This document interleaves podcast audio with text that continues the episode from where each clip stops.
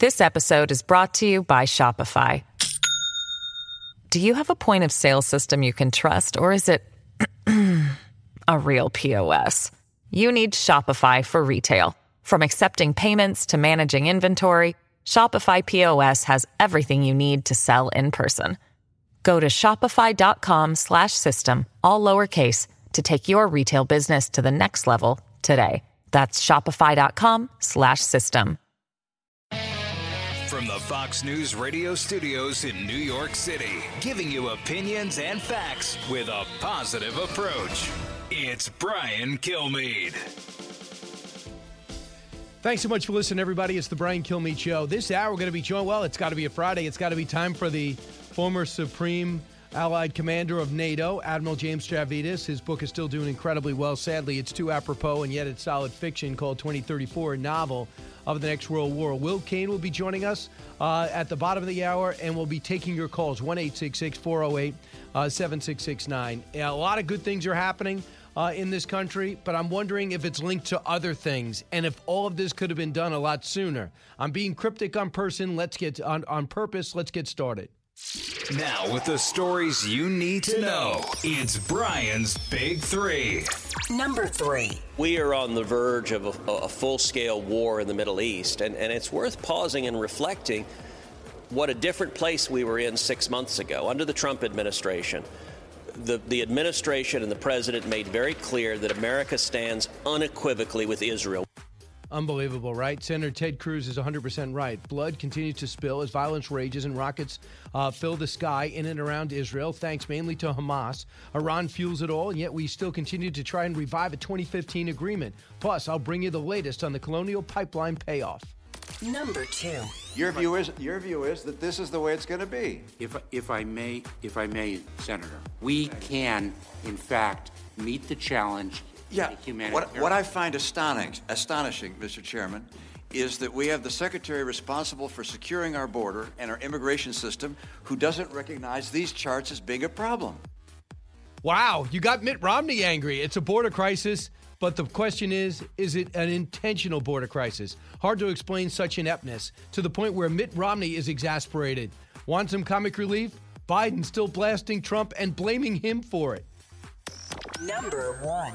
What we're really doing is empowering individuals to make decisions about their own health. So if you are vaccinated and you are making the decision to take off your mask, then you've made the decision to get vaccinated and you are safe. If you are unvaccinated, then you have made the decision to take that risk.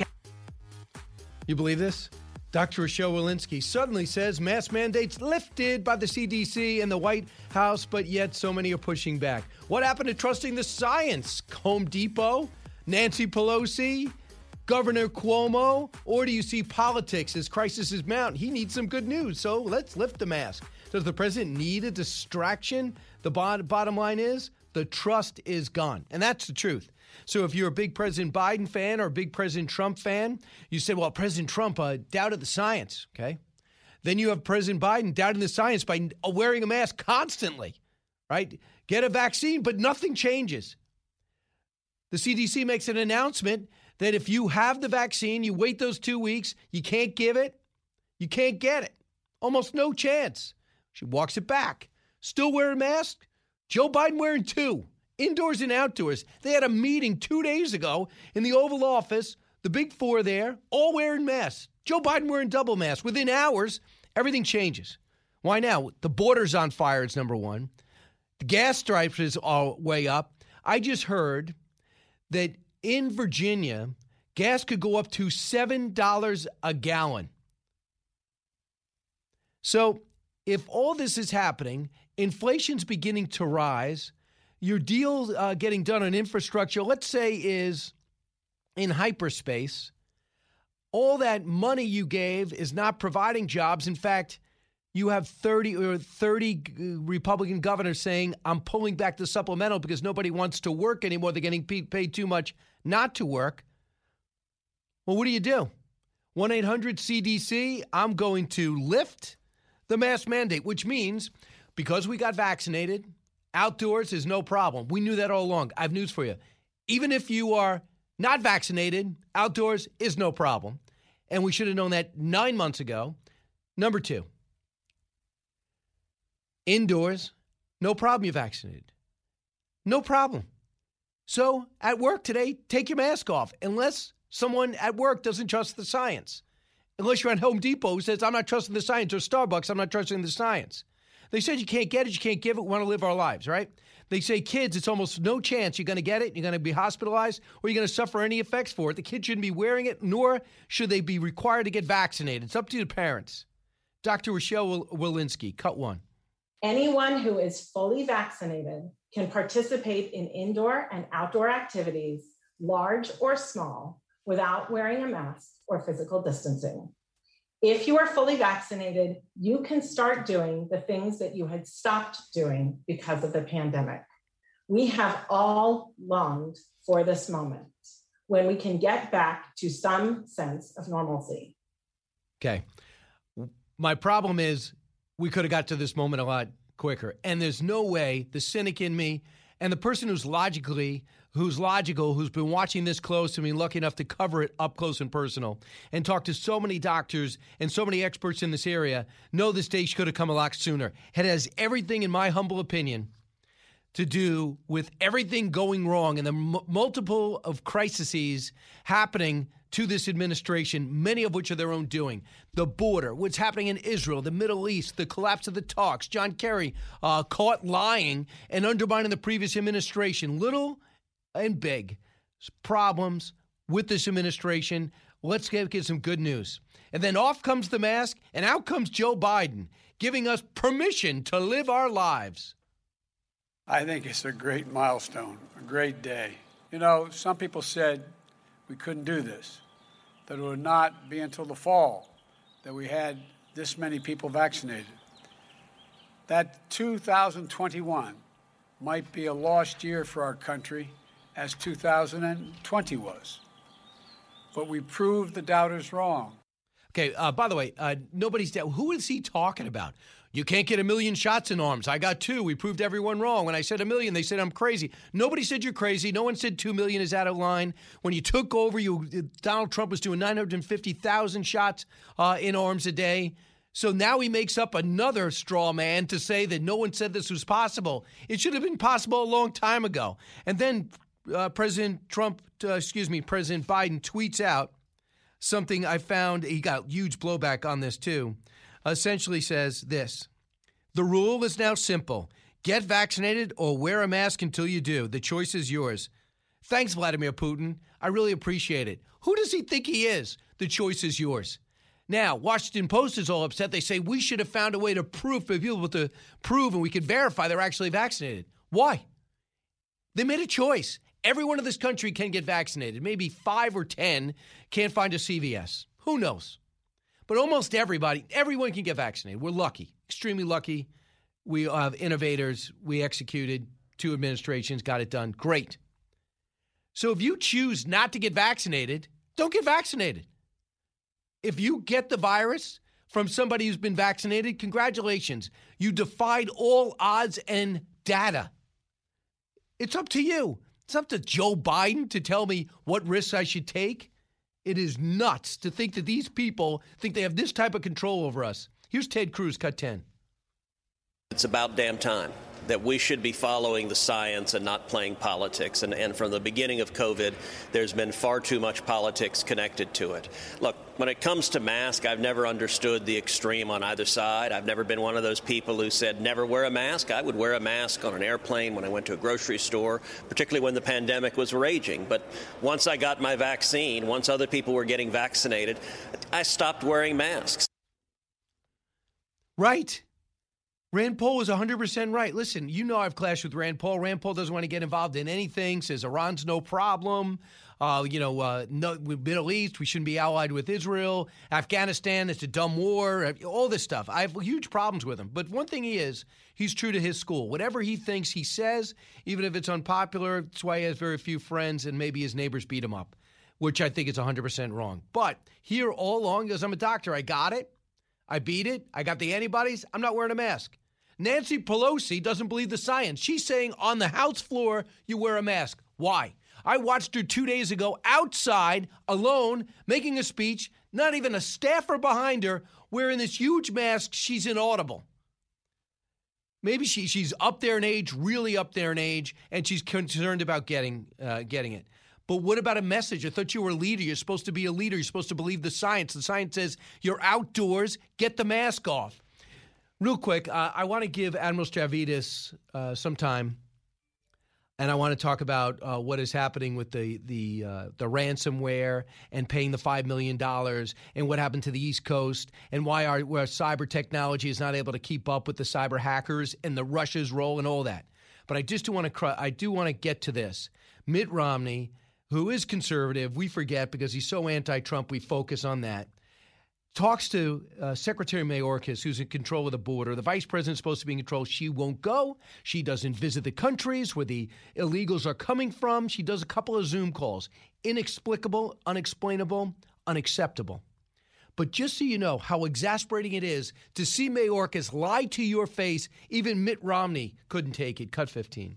Your view is your view is that this is the way it's going to be. If if I may, if I may, Senator, they have a claim under the law for humanitarian relief, either um, their claim of asylum or their claim for special immigrant juvenile status. Yeah. And we can, in fact, meet the challenge. Yeah.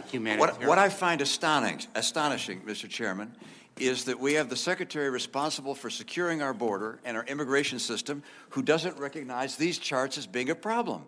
And there are human beings behind these numbers. And it is not saying, hey, we've got to make some changes immediately. I, I find that I find that extraordinary and, and extremely damning. Okay, we got 900% increase year to year. You have a the Border Patrol uh, picked up 108,301 encounters uh, in April, up 12% from March, which set records in March. It's not slowing down. The kids are coming through. They're pouring through the Mexican border, and Mayorkas blames the previous administration. When we come back, Admiral James Stavridis on the escalating tensions in Israel. They are now blowing up the tunnels leading to Hamas, welling up troops. They could be going in to Gaza. We'll talk about that and what Iran's role is and Russia's role in the hack that brought East Coast oil, gas, and jet fuel to its knees. Brian Kilmeade Show. Don't move. Questioning everything. It's Brian Kilmeade. This episode is brought to you by Shopify. Do you have a point of sale system you can trust, or is it a real POS? You need Shopify for retail. From accepting payments to managing inventory, Shopify POS has everything you need to sell in person. Go to shopify.com/system all lowercase to take your retail business to the next level today. That's shopify.com/system. As many of you know from your own life experiences, a life in so-called blue-collar work is something to be proud of. It is very rewarding to work that has impact on your friends, your neighbors, and your family's lives. Great successes can be had in the blue collar career. There's no degree requirement for achieving comfort, peace, and freedom. While schools cut shop classes and funnel students into colleges, there are plenty of options for hard workers who are ready to take advantage of open positions. Many young people today assume that college is the only way to achieve success in life. That is not true. Let me introduce you to Ken Rusk. Ken spent his younger years digging ditches and working in construction. He never went to college. Instead, he made goals, planned, and worked hard for 30 years. Now, Ken is a successful entrepreneur with multiple businesses and revenue streams. In his national best selling book, Blue Collar Cash, Ken shares his insights from over 30 years of working in blue collar trades as an entrepreneur, mentor, and life coach. Now he's created a guide made specifically for you and your unique situation. This guide will give you or someone you love the tools you need to start designing the life of their dreams. You can achieve your dreams regardless of your educational background or your past. Go to kenrusk.com slash path to learn more. That's kenrusk.com slash path. A talk show that's real. This is the Brian Kilmeade Show. We do not believe, I emphasize, we do not believe the Russian government was involved in this attack. But we do have strong reason to believe that the criminals who did the attack are living in Russia. We have been in direct communications with Moscow about the imperative for responsible countries to take decisive action against these ransomware networks. We're also going to pursue a measure to disrupt their ability to operate. Yeah, when? Uh, I need to see some urgency. Admiral James Stavridis, the 16th Supreme Allied Commander, best-selling author, his latest book, 2034, a novel of the next world war. Admiral, I don't want to talk about China right away anyway. Uh, great to, uh, I'm so glad you called in.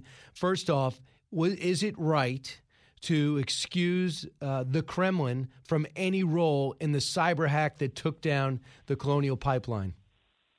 I don't know the specifics of the intelligence, but I'll tell you this, Brian. Um, it's well known that the Kremlin effectively issues what might be termed letters of marque to these uh, criminal gangs, which means they say to them, hey, go ahead and go after companies in the West, particularly in the United States. Don't ever go after a company here in Russia. And if you do that, we'll provide protection for you. Uh, this is as old as piracy itself, and it is uh, a new form of piracy, if you will, in the cyber sea, and we shouldn't put up with it. Two things we ought to do.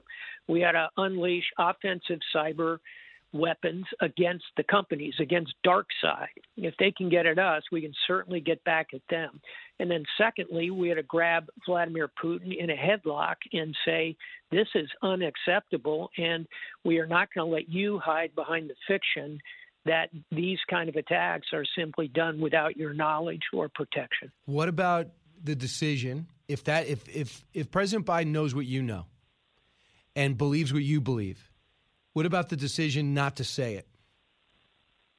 I'm surprised that he's not taken a more forceful stand here. But again, I want to underline I haven't seen personally the intelligence on this But logic episode. leads you to logic leads you to It it's does. Russia. He kills anybody he doesn't like, let alone people Indeed. that make his life more difficult.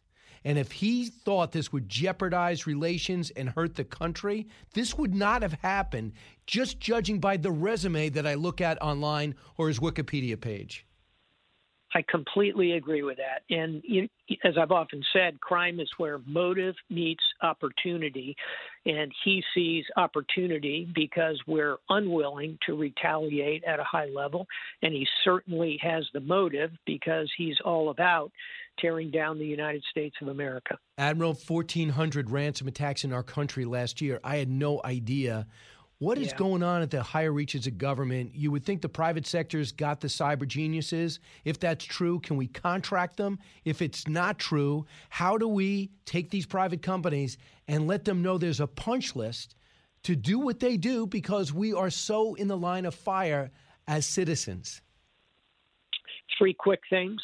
Number one, we need a cyber force. I credit the Trump administration for coming up with the idea and creating a space force. We need a cyber force, small, highly professional. There are plenty of young men and women who would be inspired to serve their country in the world. You mean a branch of the military? Yes, I do. I think if we're going to have a space force, why don't we have a cyber force? And that's well worth thinking about. Number two, and you nailed it, there's got to be uh, cooperation between the public and the private sectors here. And that means better sharing of information back and forth so we know who to unleash our offensive cyber tools on. Many of these ransomware attacks, Brian, are not reported. They're just paid off quietly with Bitcoin. And number three, by the way, is cryptocurrencies. It's time to start thinking as a national effort and an international effort how we get some accountability on these cryptocurrencies because they're being used not just for cyber, but for narcotics, sex trafficking, and everything else. Uh, Israel all out war, it seems, with the Palestinians today. They're welling up troops in the Gaza border. 160 Israeli planes are in the air. Brigades have been uh, mobilized. Uh, the reserves are put back into uniform. It's been a five day battle 119 dead in Gaza, 100, uh, 830 wounded. They're blowing up tunnels as we speak. If you're struggling to lose weight, you've probably heard about weight loss medications like Wegovy or Zepbound, and you might be wondering if they're right for you. Meet PlushCare, a leading telehealth provider with doctors who are there for you day and night to partner with you in your weight loss journey. If you qualify, they can safely prescribe you medication from the comfort of your own home. To get started, visit plushcare.com slash weight loss. That's plushcare.com slash weight loss. plushcare.com slash weight loss. Is it just coincidence that this happened on the transition of administrations? Um, you know, I think this is more about internal politics in Israel. Netanyahu has high motivation because he's trying to cling to power, and also on the Palestinian side because Hamas wants to demonstrate that it is the offensive power as between Gaza, which is where Hamas is, and the West Bank, where Fatah is. So there's a lot of internal politics going on. But Brian, you're right. Anytime there's a transition in power, you're going to see various bad actors around the world test that administration. Look at the Arabian Gulf, where Iranian speedboats have uh, clipped all all over our folks. So um, it's it's going to be a continuous period of testing, and we're going to need to stand up and face it. Uh, go out and pick up uh, 2034. We didn't talk about China today, but if you want to know the challenges that are staring straight at us, pick up this novel. It's based on fact. It's called The Next World War uh, by Admiral James Stavridis. Admiral, thanks so much. Enjoy your maskless weekend, Brian. I've had a lot of maskless weekends. Keep that a secret. Will Cain is next. Jason in the House, the Jason Chaffetz podcast. Dive deeper than the headlines and the party lines as I take on American life, politics, and entertainment. Subscribe now on FoxNewsPodcast.com or wherever you download podcasts. A radio show like no other. It's Brian Kilmeade. We have to get people to vote for us. And we can't do that if we are a party that's based on a foundation of lies. I think what right. the former president's doing is dangerous. What I think is really important is that we make sure uh, that uh, the former president, because we know what he's capable of, because we know what he continues to do, and because we know how important it is for us to be able to advance Republican ideals, that we make sure that he never again get anywhere near the Oval Office. So that was Liz Cheney, and that was her talk sparring with uh, Bret Baier last. I thought he was excellent because Brett's like, "Hey, enough. January 6th is January 6th, but you voted with him every single on every single vote. You see what's going on with this administration, and you still can't see past it. You act like 2024 is right around the corner." And she kept going back to January 6th, lying about the Constitution, lying about the election, where clearly people have a problem with the way the president handled himself after, but they see in the big picture they're stronger with him, and a lot of them personally like him. Moments ago, this just came in. This is news to Will Cain. I'm showing off a little bit. Okay, Allison gave it to me. Elise Stefanik cruised to a victory on Friday to replace Liz Cheney. She is now the third most powerful person uh, on the, the Republican House side. Will, what's your reaction to that? Not much of a surprise. We heard about Chip Roy taking a run at it. I think he's a popular, very impressive Texan, but he did not get enough votes. The Chip Roy fight is over. So let me ask you a question. 134 about, to 46. Let me ask you a question about Elise Stefanik. Elise Stefanik has a record of voting less conservative and less in line with President Donald Trump than did Liz Cheney. Why? So why is that progress? No, um, I'll give you two things. Number one is if you watch who, by the way, she's so impressive, very extremely bright, as is Liz Cheney. Number two is she is from a moderate district, and you are supposed to reflect your district. You know, every day it's a every election cycle it's a battle, right? right. She's got a lot of Democrats with her. Number three, she's somebody who gradually started to like President Trump more and more and saw his way. For example, I understand he's that. vote for the tax cut. She you know why? Because she's in New York. And in New York, unlike Texas, there's huge state taxes, and you can't write them off. So she says, How can I get elected by New Yorkers? Peter King didn't vote for her either, and he's conservative, best friends with uh, Trump. How can I vote for be a New Yorker and vote to get rid of that tax decrease and even keep my seat again? So that's one. Number two, I don't know why she isn't for the wall. I don't know why she didn't support uh, that. Uh, that that uh, blows me away. But I wouldn't be surprised if you look at the big picture. I just think this is such an easy description, and people are pretending they can't figure it out. When you're a leader, when you become a captain of a team, and you might be a critic on the outside. Once you make the team, you play a role. Once you're a captain of the team, your job is to lead. Lead with the mission the coach gives you. It's not up to you to ad lib and say, "Yeah, my coach told me to do this, but you know what? I'm for, I'm not against that. I think we should be attacking." Well, no, you're the captain. You're the voice of the coach with the players. You got to lead. She, uh, Liz Cheney was not leading. She was just doing her thing, which is stay in the caucus, but you can't be one of the three. So many interesting things you just said. Let me see if I can remember and go through them. First, I understand what you talked about when it comes to political realities. You have to reflect your district, but at the same time, you do have to lead and you have to be a principled person. But I understand that Elise Stefanik probably had to vote more moderately than maybe her principles led her because of the district that she's in. I get that. I also get what you said about her migration or evolution to President Trump. That happened for a lot of us, and I will count myself among them. Gutfeld is probably the best example. He was the biggest critic, and then he later just say, "Well, I kind of I get it now." Yeah, and I I will admit my own mistakes on some of my early perceptions and impressions of President Trump. Pete Hegseth that too. I think any honest person can look at it and say, listen, I haven't always been there, but I'm here now. Some of us out there were always there. But the point is, be honest with the audience about your points of view and how they may or may not have changed over time. So I get what you're saying, but I still go into Elise Stefanik, and I would tell her this should she appear on Fox and Friends, somewhat skeptically. Which she will. And I will approach her with some level of appropriate skepticism about what kind of principles are guiding her. Now let's go to your analogy with the team leader. And this is a this is a struggle for me, Brian. I'm going to be real with you. You know, one of the things I love about Tom Brady is he doesn't ad lib. He doesn't draw up plays in the dirt. He executes the play called by Bill Belichick and Josh McDaniels, the offensive coordinator. There's a famous story, and I've talked about it a lot on the Will Cain podcast. But early in Tom Brady's career, Brian, he took like a 20 yard pass. He completed it, wide open receiver. And Charlie Weis, then the offensive coordinator of the New England Patriots, blew the whistle, stopped practice, and said, What the hell did you just do, Brady? And he goes, Well, I, I hit the open receiver. He said the play called for a 10 yard out to that receiver, the X receiver, not to the Y receiver that you just threw it to. He goes, But he was open for a bigger gain. And Weis took off the whistle threw it at Brady and handed him the clipboard and said, If you want to be the offensive coordinator, then you be the offensive coordinator.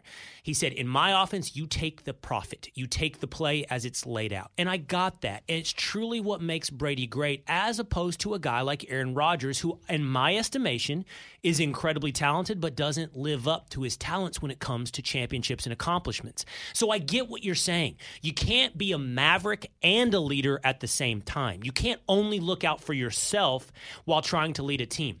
But let me just say this, Brian, and this isn't about Liz Cheney because I don't care about Liz Cheney. I think we've Yeah. got inflation. I think there's a gas shortage. I think there's a we're on the Every verge other of a war in cares about Liz Israel. Cheney. Yeah, they're doing Liz Cheney because they want an excuse to talk about President Trump. Republican leadership is not in the top 10 list of things that are affecting everyday Americans. I don't care about Liz Cheney.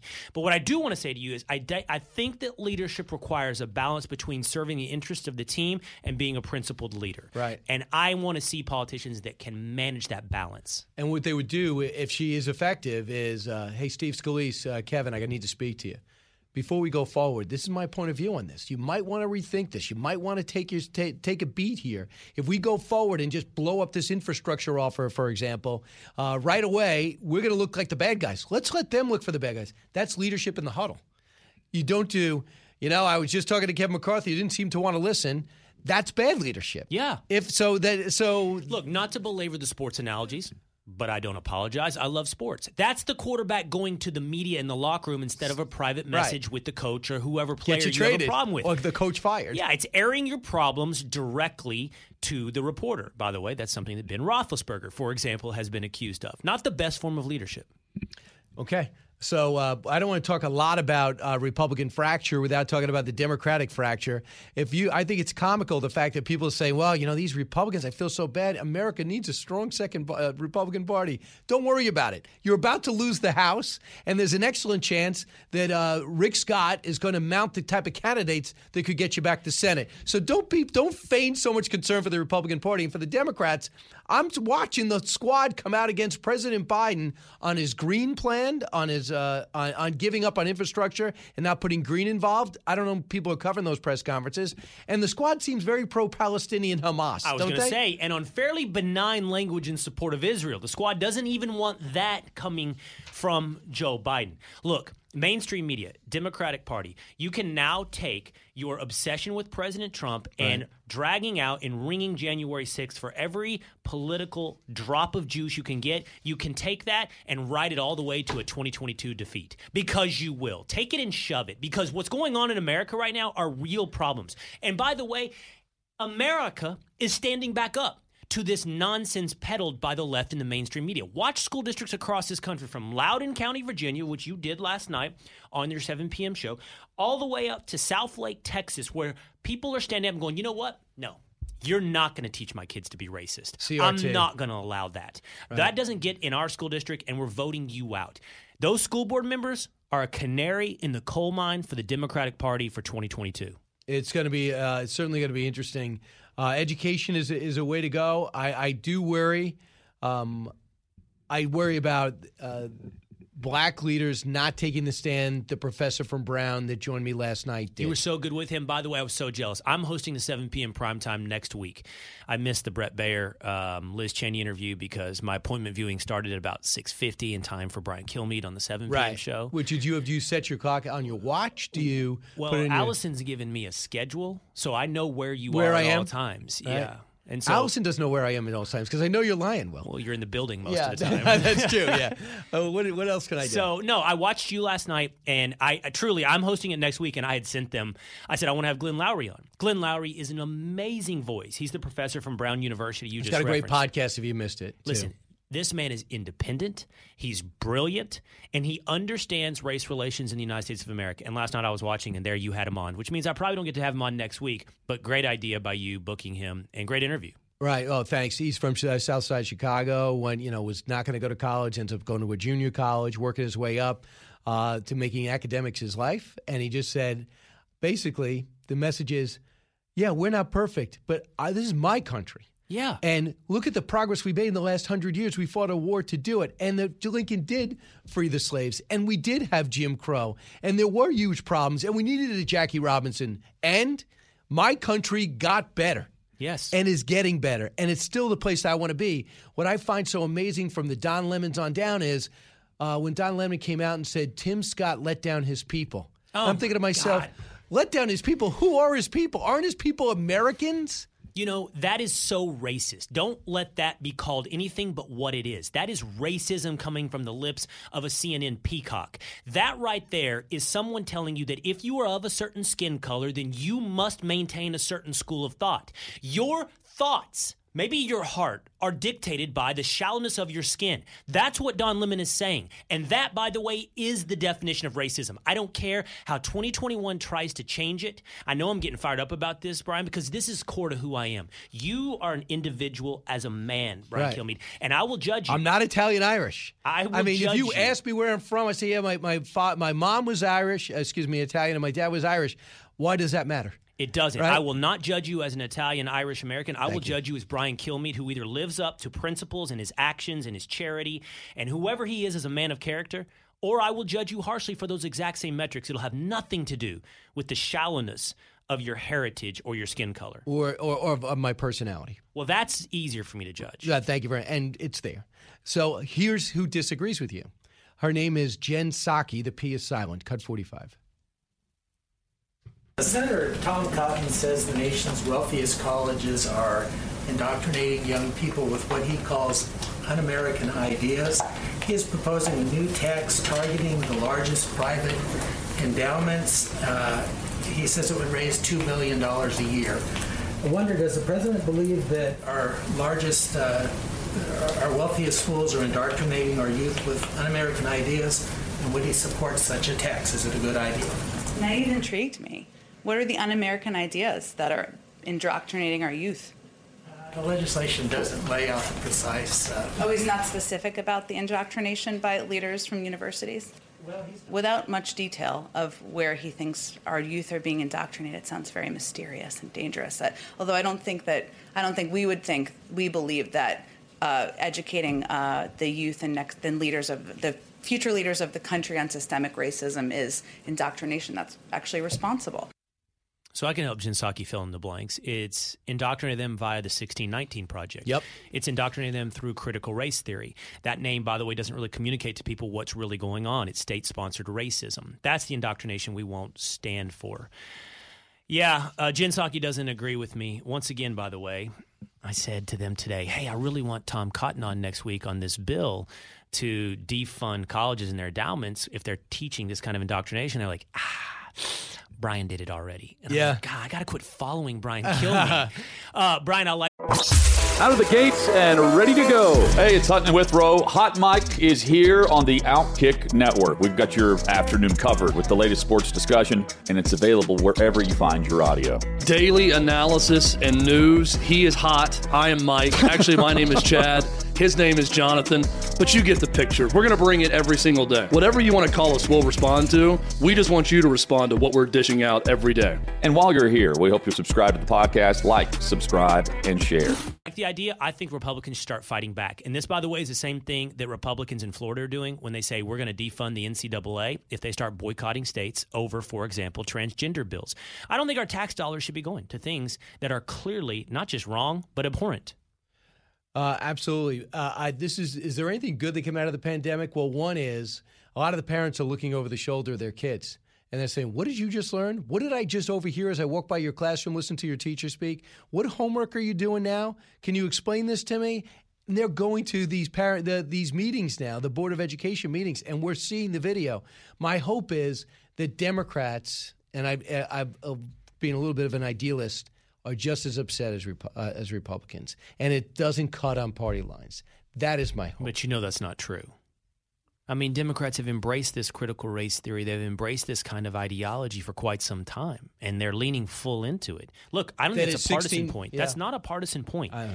Uh, if be. the Republican Party were behind these exact same ideas, I would jettison the Republican Party in a heartbeat because I believe in individuals, not in racism. Uh, 7 p.m. Uh, we'll be doing it starting on Monday. I'll be doing it tonight. We'll finish up and, and talk about what Will was uh, what we'll be doing this weekend, getting ready for Monday. Educating, entertaining, enlightening. You're with Brian Kilmeade. Living the Bream is a podcast hosted by Fox News Channel's Shannon Bream, sharing inspirational stories, personal anecdotes, and an insider's perspective on actions and rulings from the High Court. Subscribe and listen now by going to foxnewspodcasts.com. America's listening to Fox News. The more you listen, the more you'll know. It's Brian Kilmeade. really didn't understand it. I still don't understand it. It was too orchestrated. It was too coordinated. And, you know, people get picked on, but for four months straight for me, and then for, you know, for me to read in the press about a toxic work environment when, when all I've ever heard from every guest that comes on the show is what a happy atmosphere this is and how, what a happy place it is. And also, you know, it, it, I, ha- I have to say, if, if nobody else is saying it, it was really interesting because I'm a woman. And it did feel very misogynistic. Wow, everyone's a victim. That's Ellen DeGeneres talking about 19 years. She's over and out. This will be her last year, and she's going to be sitting down with Oprah. Was that with Oprah, Allison? That one was not with Oprah. Um, that was yesterday. I forget what interview. I think it was been- NBC. I think Uh, so. Yeah, I think it was NBC. Will Cain is here. Will, I believe that the thing fell apart for Ellen DeGeneres when she was appeared in a picture with George W. Bush. After that, it turns out she's uh, marshaling, uh, she's overseeing a toxic work environment, and everyone's complaining. You know, everyone's a victim was such a great point that you make. There's no more power in anything than there is in victimhood right Right, now. it's because I've been doing this not as long as you. I've been doing this 10 years plus, 11 years. When I say this, I mean appearing on television and radio. And it's interesting. Whoever Ellen DeGeneres is, the story is she's not the person you see on TV. Yeah. She's super friendly and nice and generous on TV and behind the scenes. By the way, as a stand-up, I thought she was amazing. When she was like before she was famous, I was wide. I go, "Who is she? She's amazing." She's no Bill Burr. That being said, apparently she was a completely different person behind the scenes. And I've seen that. That's certainly true for a lot of people that do this for a living. I would just point to one, uh, just off the top of my head, Brian Kilmeade. I mean, totally different dude behind the scenes than he is on air. Are you talking to Allison and Pete and Eric, or just Allison? Who? I don't learn the names of people Right. behind the glass. no, No. but do, don't you read? And you're 100 percent right. I have a huge attitude. A chip No, on my I was, shoulder. of course, I, I Uh, wouldn't make that joke if it were true. Right. Uh, Brian, you are the 100% so far, and I always want to give the audience honesty A and caveat, humility about yeah. the amount of knowledge I have. I've never had a beer with you, nor been invited to your house. So maybe that's an, maybe that's telling me, Will, slow down, tap the brakes on what you're or about to I say. never invited you to house to my house for a beer. Right. Both those things. Right. But you've been the same dude when the cameras go off, when the mics go off, as you have been on, which Right. I'm telling you, I don't even know if it's par for the course. It may make you an exception. It certainly doesn't make you the majority in this business. Well, that's true. I just do think after 19 years, it did fall apart about a toxic work environment. When you always hear, I always thought Johnny Carson was the best person I ever saw on television, but you read the books on him. Yeah, another Evidently, example. He was a tyrant. He was a drunk. You know, he was not a drunk, but he was a violent drunk. Beat up some of his wives. Was uh, you know was pretty rude to a lot of people. Blew up careers on and off camera. Yeah. Okay. That only that only lasted 30 years and put him in the Hall of Fame. Uh, quick thing. Tap into your sports now. And Sports Business Journal today says NBA games on ESPN, ABC, and TNT are only averaging 1.4 million. 1.4. We beat that- we beat that We beat that in the morning, morning, Fox and and Gutfeld beats it at 11 o'clock at night. Yeah. Uh, some say online they're a huge presence. They're not worried. Do you think um, they should be worried?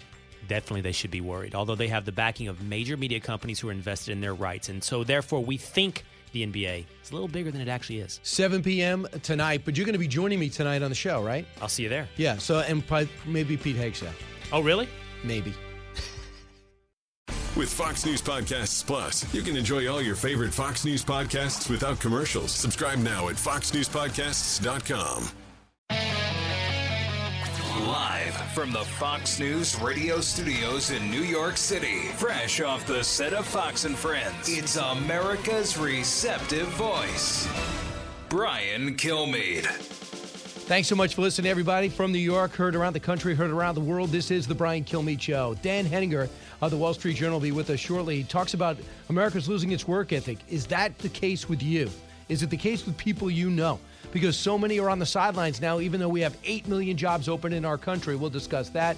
And Ronna McDaniel, the Republicans are real optimistic about taking the House. But you watch and read other media outlets and newspapers, and they talk about Liz Cheney dividing the party in half. I like Liz Cheney, but she's not the power of President Trump. You know, if Ron DeSantis splits from President Trump to start a renegade party, you got problems, Republicans. Liz Cheney is not it. She's got problems holding on to Wyoming. I do think that being a conservative, uh, Donald Trump is uh, is your answer. We'll talk to Ronna about that. Money earned without corporate America in their pocket. So let's get to the big three. Now, with the stories you need to know, it's Brian's Big Three. Number three. We are on the verge of a, a full scale war in the Middle East, and, and it's worth pausing and reflecting what a different place we were in six months ago under the Trump administration. The, the administration and the president made very clear that America stands unequivocally with Israel. There we go. Ted Cruz. Blood continues to spill as violence rages and rockets fly. Yes, Israel, thanks uh, thanks mainly to Hamas, is uh, knee deep in a full scale war. Iran fuels it all. Yet we continue to talk with them to re- try to revive these terrible 2015 nuclear agreements. We'll talk about it and the Colonial Number- Pipeline. Number two. Your view is your view is that this is the way it's going to be. If, if I may, if I may, Senator, we can, in fact, meet the challenge. Yeah. What, what I find astonishing, astonishing, Mr. Chairman, is that we have the secretary responsible for securing our border and our immigration system who doesn't recognize these charts as being a problem. Uh, Mitt Romney has lost it. It's a border crisis, but the question is, is it all intentional? It's hard to explain such indebtedness, the point where Mitt Romney is so exa- uh, ineptness, I should say, to the point where Mitt Romney is exasperated. Want some comic relief? President Biden blasting Trump for all the problems. Number one. What we're really doing is empowering individuals to make decisions about their own health. So if you are vaccinated and you are making the decision to take off your mask, then you've made the decision to get vaccinated and you are safe. If you are unvaccinated, then you have made the decision to take that risk. Yeah, no kidding. And if you did, you make that decision, leave us alone. That is the CDC director. Mask mandates lifted by the CDC the White House, but yet so many are pushing back, like Nancy Pelosi. What happened to trusting the science? Or do you see politics as a crisis mounts? That he needs some good news. The president wants a distraction, so why not take off the five masks you wear outside? It's hard to know where the trust has gone. The other big story is inflation. The other big story is gas prices are rising. We are not ducking that. The Wall Street Journal never ducks that, and neither are Republican governors. Uh, I think we're up to 17 now, 14 now, have said keep your supplemental unemployment insurance. People aren't going back to work because we're paying them too much. Here is the latest governor, Brian Kemp of Georgia, 37. We're not going to be participating in the federal subsidy any longer. What I'm seeing on the ground here, Dana, every small business owner and the workers that are work currently working, they they need more people. It is hurting our productivity not only in Georgia but across the country. We saw yesterday. That's driving up inflation. The market tanked. Um, I don't know why the Biden administration doesn't understand that. They say they don't have the data to prove that. Dan Henninger joins us now, deputy editor of the Wall Street Journal. One of his columns always catch my eye and attention, but this one specifically, the headline is is the American work ethic dying? Dan, welcome. Good to be with you, Brian. Can you answer your question? Is the American work ethic dying? I think it's under uh, a lot of pressure right now. I mean, this event last April, uh, when the April jobs report came out, economists were spec- expecting, predicting a million new jobs.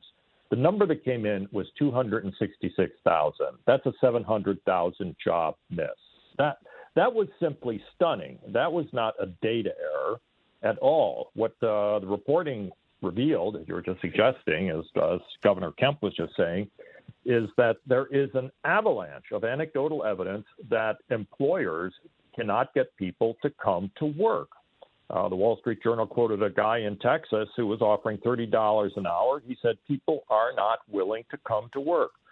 Brian, this is something new in the United States. We've never seen that before. There is something called the American work ethic. Uh, you do an honest day's work and you get paid for it. People are proud of their jobs. But what the Biden people have done with this $300 unemployment insurance bonus, plus the direct payments that have been made over the past. And I think 1400 just rolled out the other day again, more money. Yeah, but it's a perfect storm. Uh, but recall, back in March and April, the politicians, advised by the epidemiologists, uh, basically laid off the entire country. They told people to go home. Yep. And think of what exactly happened. A lot of salary workers did go home and they worked remotely from their homes. But a lot of blue collar workers, lunch bucket guys, uh, were sent away from functioning jobs. And they went home and there was nothing to do. You know, restaurants were closed, bars were closed, museums were closed. You were told not to go visit your family. You are at home, often by yourself.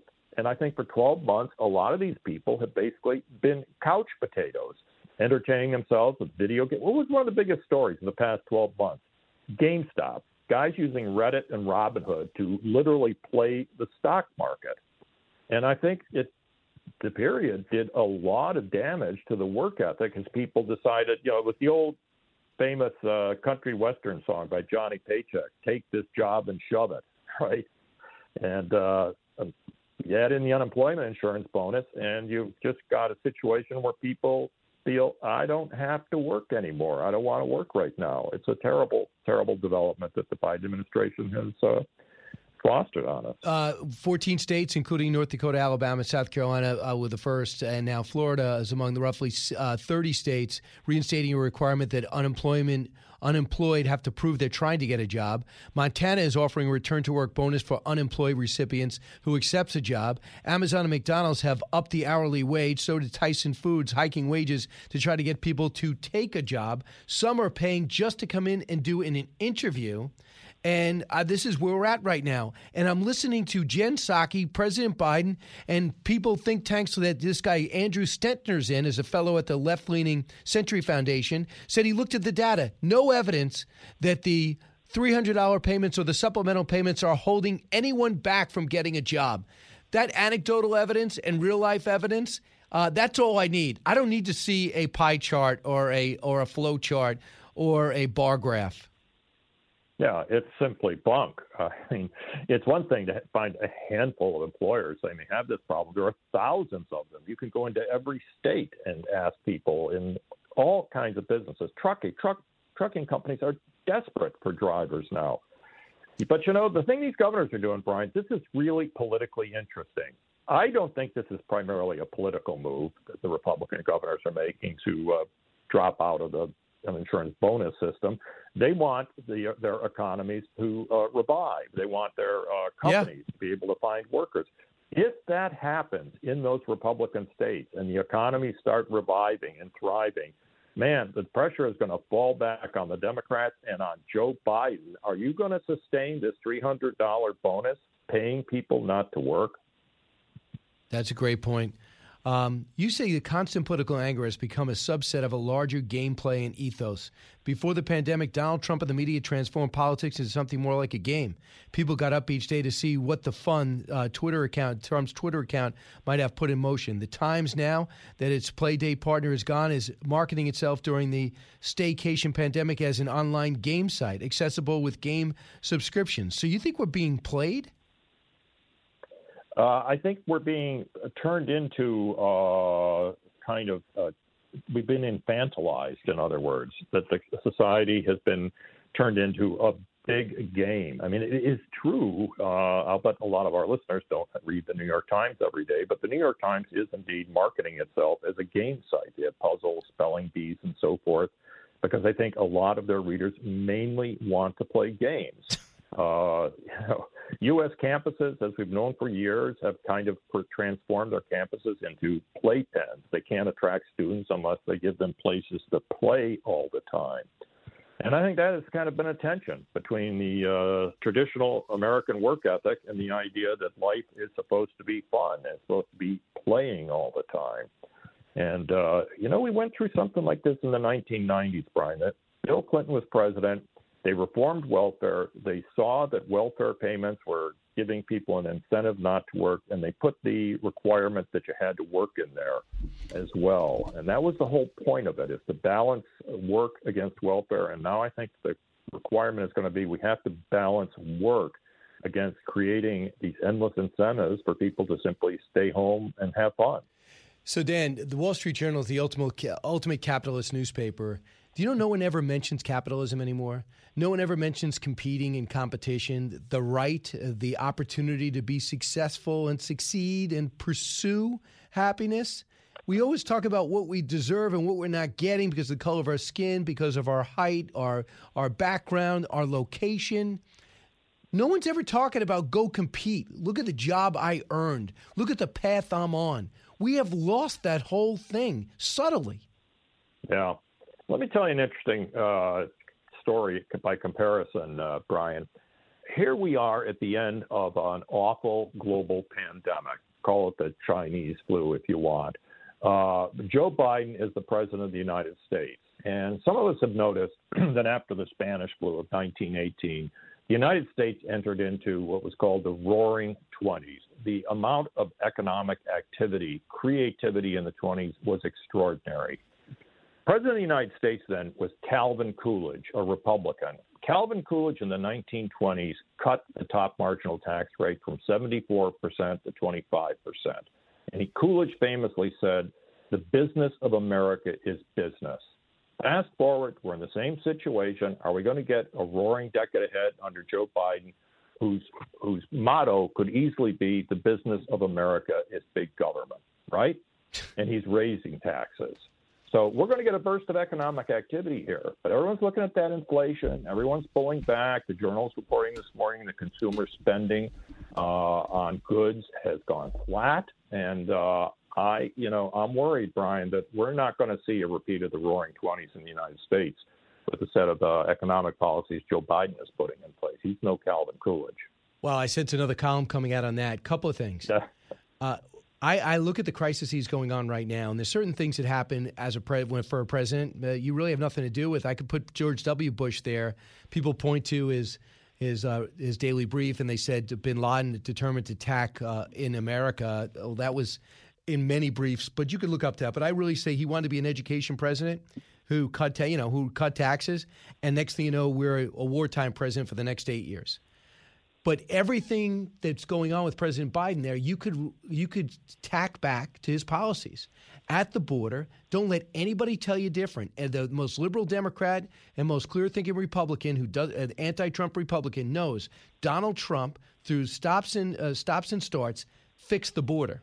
He dealt with the countries that were the problem. He got the financing through uh, legal gymnastics to get that wall built. He was on track. Joe Biden blew that up, and he continues to blow it up by allowing unaccompanied minors to get here and allowing most people to stay here. Number two, when he decides to revitalize Iranian talks and let go of the Abraham Accords and stop with Saudi Arabia financing uh, of uh, the battle in Yemen, the Houthi rebels are mobilized. The Hamas gets a ton of rockets, and they now feel as though there's not going to be ramifications if they attack Israel. And suddenly, we got a Middle East war and an emboldened Iran who are once again harassing our ships in the Persian Gulf. And then you see what's happening with inflation. He gave us 1.4 trillion of our own money that we didn't have. He put it into the bloodstream. Now we got inflation. And the cybersecurity allows this pipeline to blow up. He did nothing to stop it. Previous administrations ignored it. And now we got $7 a gallon gas in Virginia. Just your thoughts on this? This is his these are this is his doing. Well, Brian, I think there's a theme here, at least to a lot of it, like the, the border uh, and the inflation uh, and Iran, especially. Joe Biden came into office with these Democrats, and they had one single idea in mind reverse Trump, right? Whatever Donald Trump did, they were going to reverse his policies across the board. And it was all directed at animosity towards Donald J. Trump personally. What he did at the border, what he did at Iran, was done by the Trump administration, not merely the president. These were thought out policies, and they had a positive effect. And to go in there and simply reverse those policies uh, was mindless, especially what we're seeing at the border. Uh, and in Iran, sure, the Iranians are encouraging Hamas to attack Israel.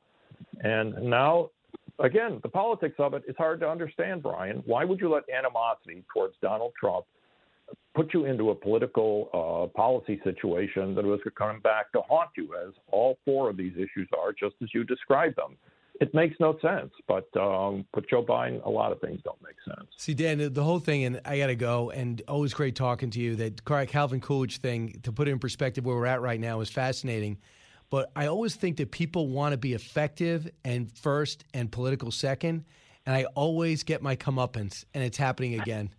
Uh, I, I, he had some wins. He could have taken credit like Clinton used to, uh, and and just ran with it, but he just punted. Dan, thanks so much. Have a great weekend.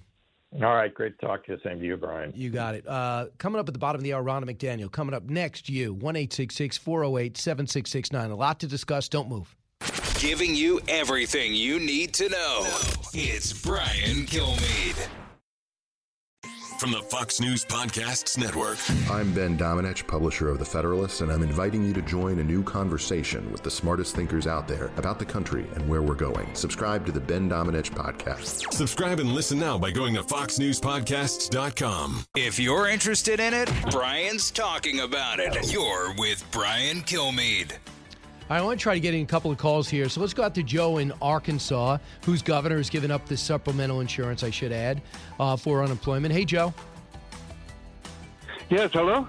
Joe, we're talking about the border with you, right? Yeah, yeah, yeah. I wanted to comment on the border. And that's my understanding of the way our government works is that originally the states had all the sovereign powers. And then by ratifying the Constitution, they agreed to hand over certain limited, specified enumerated powers to the federal government, and one of those was to take care of immigration, guard the borders, protect the country from invasion. And now it appears that the federal government is ignoring its own laws and neglecting and shirking its duty to guard the country from invasion, to protect the borders, to guard the borders. So I would think that the border states that are affected by this, like Texas, Arizona, and so forth, would be completely well within their rights to say, well, if the federal government is going to neglect and shirk its duty and not fulfill its part of the bargain, we will take that back that sovereign power ourselves, and we will do whatever's necessary to guard the border and protect the country from. I would, but you get yourself in trouble. The vigilante the, uh, stuff, Joe. Joe, the vigilante stuff gets you in trouble. I mean, Bannon tried to build a wall. He's got himself in trouble. Going down there with a gun uh, getting in the way of the Border Patrol, that's a problem. What I think is going to happen in the election, the same way that Donald Trump took all those Hispanic markets in Texas because he secured the border and because he, he cut taxes, that's what's going to happen again. Their goal is to make all those illegals citizens. But that's a long haul. It's not just going to happen. Our legal, our immigration system is all gummed up, and it's not in line right now to make illegals legal. They can't even get the DACA kids legal. From the Fox News Podcasts Network, download and listen to The Untold Story with Martha MacCallum. The host of The Story on Fox News Channel sits down with major newsmakers each week to get their untold story. Subscribe and listen now by going to foxnewspodcasts.com. Radio that makes you think. This is The Brian Kilmeade Show. Is President Trump the leader of the Republican Party? I believe that voters determine the leader of the Republican Party, and President Trump is the leader that they look to. Uh, I support President Trump. Uh, voters support President Trump. He is an important voice in our Republican Party, and we look forward to working with him. How can you be unified so long as you have some members who support the former president and some who don't? We are unified, and I look to the voters across America. Republican voters are unified in their support and their desire to work with President Trump, and we are unified as Republicans. Uh, as you, as I said, this is the slimmest majority that Nancy Pelosi has in a generation. We picked up a number of seats, defied expectations. We're going going on offense, and we're going to win on the issues. Welcome back, everybody. It's Brian Kilmeade. That's uh, the breaking news. Congresswoman Elise Stefanik's now number three uh, as the party leader in the House. And we know, man, she, she's smart, well educated. She represents a swing district in New York, and she's really impressed people like President Trump. But she has not voted with him every step of the way, like the woman he re- uh, she replaced, Liz Cheney. Joining us now is uh, in this exciting time, Ronna McDaniel, RNC chairwoman, got renewed. Ronna, welcome back. Great to be with you. Thanks for having me. So, I mean, I know you've uh, met Elise Stefanik before. Are you surprised that she was the replacement? I'm not. You know, Elise was in charge of recruitment at the House. She's been a rising leader. She was really instrumental in a lot of these women being elected in 2020, getting behind them and she's somebody I know really well. I've spent a lot of time with her in New York, and she's focusing on the right things, which is unifying and winning back the House in 2022, which is what House leadership should be talking about. And for people who say, well, January 6th, uh, that was the President Trump's fault. I mean, Kevin McCarthy indicated that, Lindsey Graham indicated that, but something changed since then. What changed? Well, I think everybody unilaterally says everything that happened on January 6th to see our Capitol stormed was horrific and egregious, and anybody who was part of that needs to be held accountable. And that's not just Democrats, that's Republicans. Nobody wants to see that happen to our Capitol. But we're moving forward as to 2022 and what's on the ballot. And when you see gas prices rising, when you see the terrible jobs number we just saw, when you see the crisis at the border, when you see Israel under attack, and you see Joe Biden failing to lead on all of these issues and all of these things happening as direct result of bad policies, boy, we've got to stop talking about the past and start looking towards the future. And how do we take back the House and the Senate in 2022? So here's a little of the sparring that went back and forth. The one thing that I think helps you, Ronna, you can come up with the best strategy, the best campaign, the best ideas, and get the best polling. But President Biden seems to be your best strategy. What he has done, yep. and he's confident that he's doing a great job, and the American people say he's got over 50% approval rating. But what he has done with uh, flooding the zone with money that you can link to inflation. Uh, what is going on? The way he's responded to this hack of the pipeline with gas as high as $7 now in Virginia. What has happened at the border? His insistence on reigniting that 2015 terrible agreement with Iran. You could draw a direct line to Hamas rockets. That must make people sit back and go, yeah, I didn't like this guy's tweets. But man, on his worst day, it's better than Joe Biden's best day. And that was the approach Bret Baier had with Liz Cheney last night. Listen to this. Cut 54. We've had a real focus uh, on making sure people understand that, that the Biden policies are dangerous. If you look at the impact for the people of Wyoming, banning oil and gas leases on public lands is really dangerous. It's really heartless. We've been very clear about that. What's happening at the border is very dangerous. So the issue isn't whether or not we stand against the Biden policies. The issue is are we going to be a party that sits by silently while the former president continues to perpetuate lies about the election? So, what's your reaction to that? Everything she said is 100% right, but she just well, can't you know, stomach I, the president. Former. Well, you know, I haven't heard her say any of those things in the past several months. I haven't heard her talk about Biden and how do we win back the House. And I think that's the whole crux of why she just got removed from leadership. She's not helping raise money. She's not helping focus on the future of the party. And right now, when you see what Biden's doing and the dismantling of our economy and and our border and and our and the peace in Israel, in the Middle East. All of these things are directly because of Joe Biden, and that's what Republicans should be talking about and focusing on, especially in House leadership. And that's why we needed this change. So, uh, so I know you don't want to get involved in that because that's the House's business, but you think it's for the better. Yeah, we don't get involved, but I understand why they did it. I do. As I talk to House members, I was at the House retreat. She wasn't there. Everybody should be singing from the same songbook, which is what are we going to do to win in 2022? That's what everybody should be talking about. We are four seats away from taking back the House. And when you see Biden, not only what he's done, but potentially stacking the Supreme Court, getting rid of the filibuster, the capital gains tax, all the things that they even have on the table, huge election reforms, federalizing the election. Republicans more than ever need to be united in how do we stop this, and the only way we can do that is by taking back the House. And by the way, there's all there's detailed talk now about how D.C. would look as a state. to be Washington Douglass. They're going to carve out just the area by the Capitol building and leave it uh, and leave it neutral and uh, they're going to get into detail and they're going to try to get this on a, on a pure party line vote. Scary. Um, uh, I don't know what your thoughts are on that. Uh, if constitutionally, I don't think it flies. Do you? I don't think it's constitutional. I also think HR one now S one is also unconstitutional. But I, I think it's it's opening eyes for a lot of Americans who thought Biden would come in and be a moderate and work across the aisle and be reasonable. That's all gone. He is a progressive. He wants to fundamentally transform this country down to its foundation, strip away things that are outlined very clearly in our Constitution, and take away voting uh, procedures away from the states and federalize it. He will absolutely uh, take over every aspect of our country if he can with this power grab, especially when he's working with big tech, the corporate culture, and the media.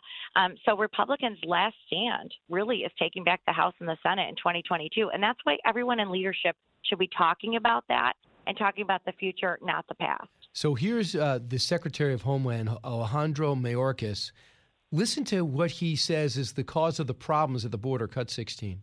We began our work with systems and tools that the prior administration had dismantled and with assistance programs that had been torn down or cut short. We had to rebuild while at the same time addressing the surge of unaccompanied children that had begun in April of 2020 many months before we took office. So the thing you ran on, which was border security, he says you destroyed, not you, but the president destroyed. It's a lie what he's saying. I mean, you look at the Trump policies. Let's just talk about remain in Mexico. That has people stay in Mexico as they're seeking asylum instead of catch and release. Uh, you look at the increase that we're seeing, it's the highest in, in April in 20 years, a 270% increase over last year. I mean, this isn't just happening. And remember, Brian, the cartels are running the border. So as they send this surge of migrants to the border, they're putting the bad people through as our agents are dealing with the, the surge. And it's really frightening what's happening at our border, and especially the kids. I mean, Democrats are putting kids up on their on their pages and talking about them under Trump as these uh, kids were coming over unaccompanied. More kids are coming over now, and they're facing atrocities. And the media and Hollywood woke community has gone silent.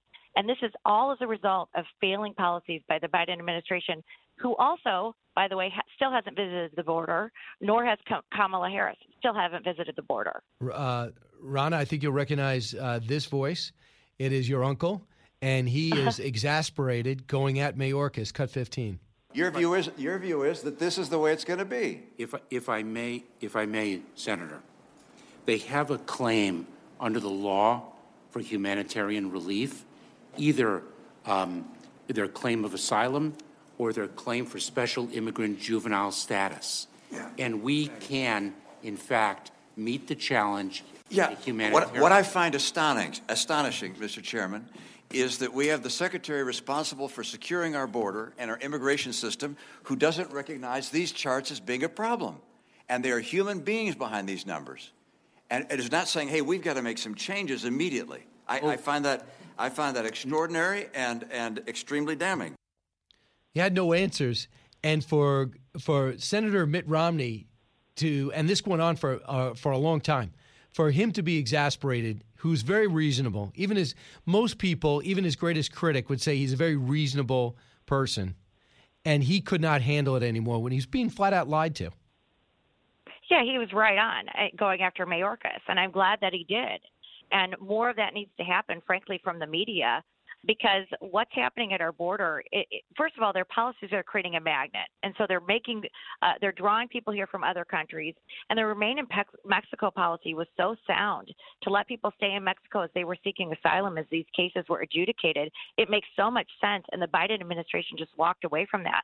And look at what's happening. And you're right. These are mitt's right. These are people these are people who are being put in harm's way, right. um, who are making these dangerous crossings, and kids are really suffering the brunt of it. Ronna, let's talk about some of the Senate seats that are going to be open. Uh, what do you think is uh, some of the candidates in Georgia that you're looking to run against Raphael Warnock? Who who should uh, we keep an eye on? Well, you've got Herschel Walker out there who's already uh, announced that he's looking at it. Um, and I think you're going to have some other candidates coming forward. But the reality is, Raphael Warnock ran as a moderate. He talked to Georgians about how he'd come to Washington and get them each $2,000 in stimulus checks. And now that's being exposed, and I think we'll come back and win that seat. We're also looking at um, Arizona with Mark Kelly because many of these Democrats that came in ran as something different than as they're governing. Right. So, Mark Kelly, is it the Attorney General thinking about doing it? Is that something you're looking for? Yeah, you've You've got the attorney general, but there's two other self-funder business people in that race uh, that I think are, have announced or are looking at it. So I think you'll have a wide open field. Listen, I'm a fan of primaries, Brian. I think primaries strengthen a candidate, make them ready for the general election. But from an RNC perspective, we're already in play in both of those states. We're already registering voters and getting ready uh, for the general so that we can support whichever candidate comes out of the primary. Pat Toomey's going to be retiring, and Sean Parnell yep. is one of two candidates that have said, uh, "Count me in for the Senate race." What else could you tell us about who's going to be in Pennsylvania? So there's a there's a lot of candidates looking at the Senate and the governor's race in Pennsylvania, and some of them are making a decision which way they're going to go. Um, you know, I think Sean could potentially be going against a Conor Lamb. Conor Lamb looks like he's going to look at it because of redistricting in Pennsylvania. Um, and that would be a, a, rematch of what we just saw in 2020 between those two candidates. And that was just a couple of uh, percentage points uh, away. And then you have Ohio, now, uh, among the people considering doing that is is J.D. Vance. Well, who else yep. is, is is reached out to you guys and said i might be running? So Jane Timken announced she's the former state party chair in Ohio. You've got Mike Gibbons. You've got uh, Josh Mandel, who was going to run in 2018 and had to pull out in that Sherrod Brown race. It's a pretty wide open field. Um, Bernie um, Moreno is running, and many of them have endorsements from um, you know, can, uh, senators and others across the country.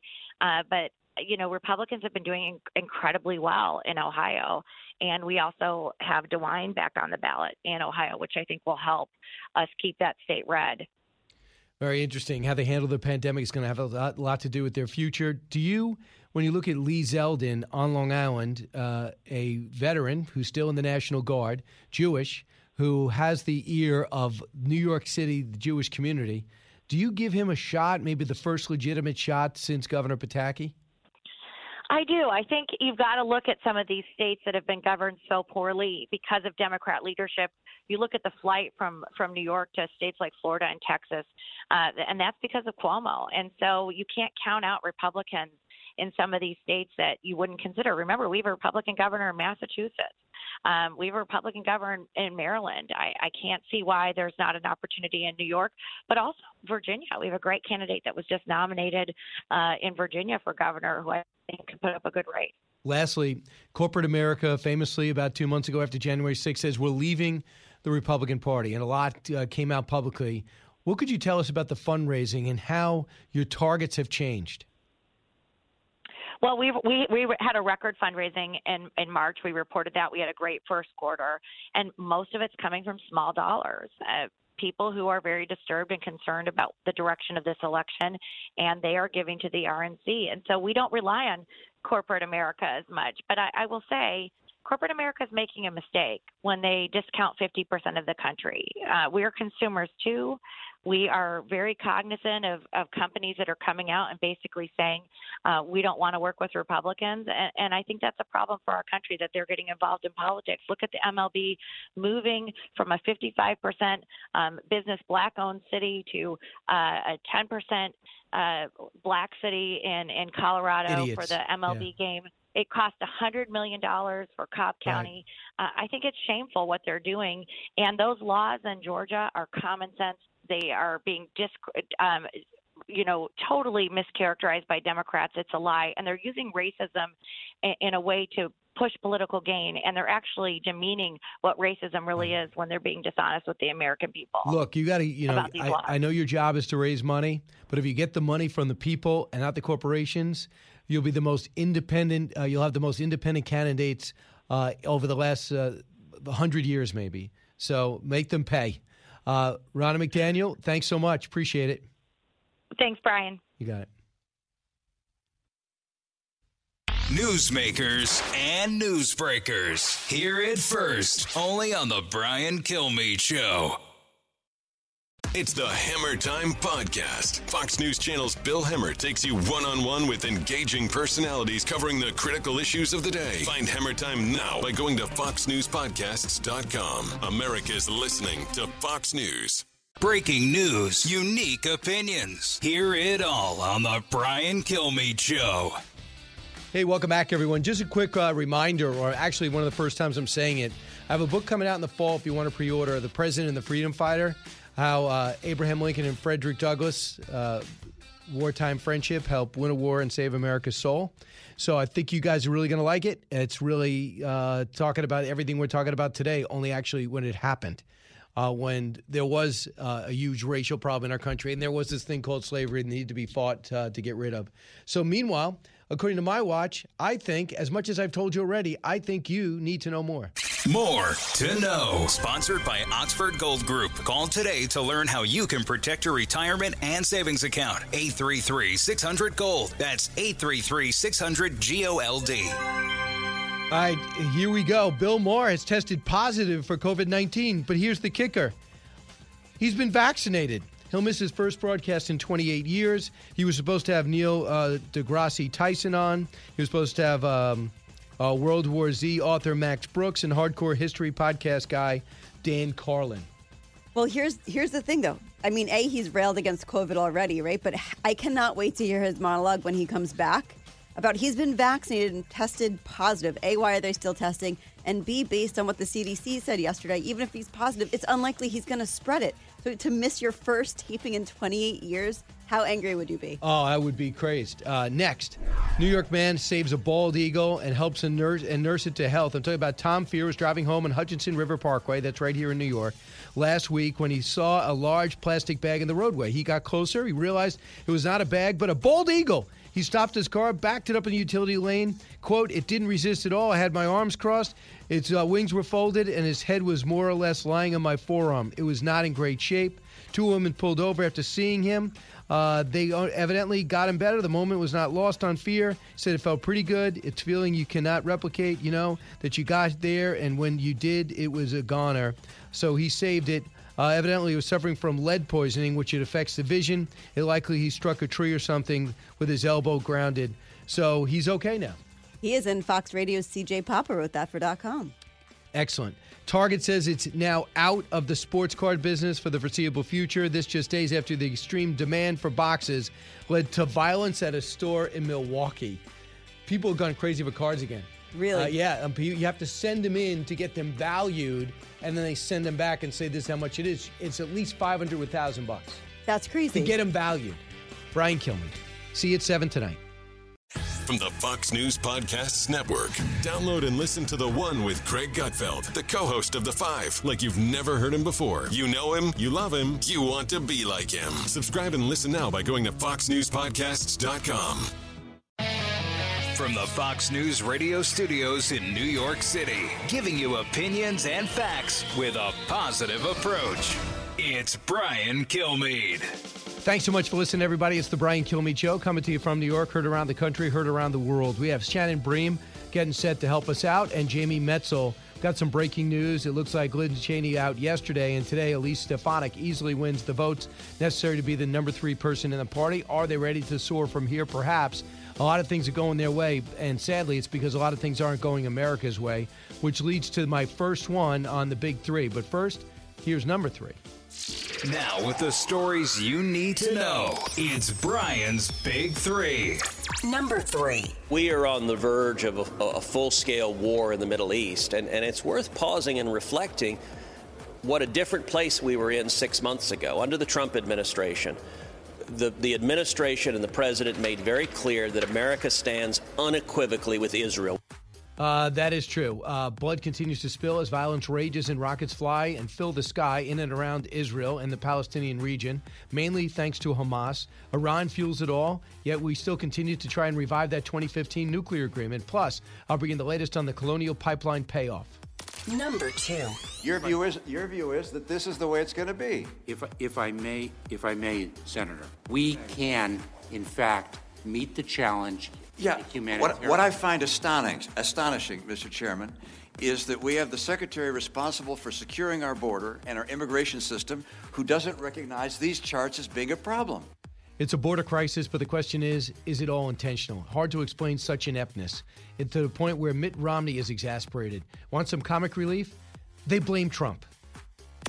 Number one. What we're really doing is empowering individuals to make decisions about their own health. So if you are vaccinated and you are making the decision to take off your mask, then you've made the decision to get vaccinated and you are safe. If you are unvaccinated, then you have made the decision to take that risk. Thanks, Doc.